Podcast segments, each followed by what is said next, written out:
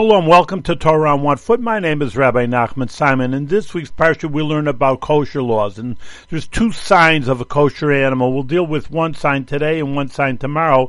That one of the ideas is split hooves. It's totally split hooves. If you see a horse, if you go to the farm, you'll see it's a rounded hoof, so that's not split. If you look at a cow or a goat, then they're totally split.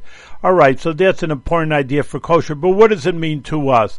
And that idea something is split is that whenever we do something, we almost should really think about it again and split up an idea that there's spirituality of an idea and there's the physicality of it. Everything has two components. Sometimes we're just too physical and we just look at something and even a mitzvah is just a purely physical thing. But really there's a lot of spirituality into it and mystical ideas of why we do the mitzvahs and therefore there's two parts to every mitzvah. Thank you for listening to Torah on One Foot.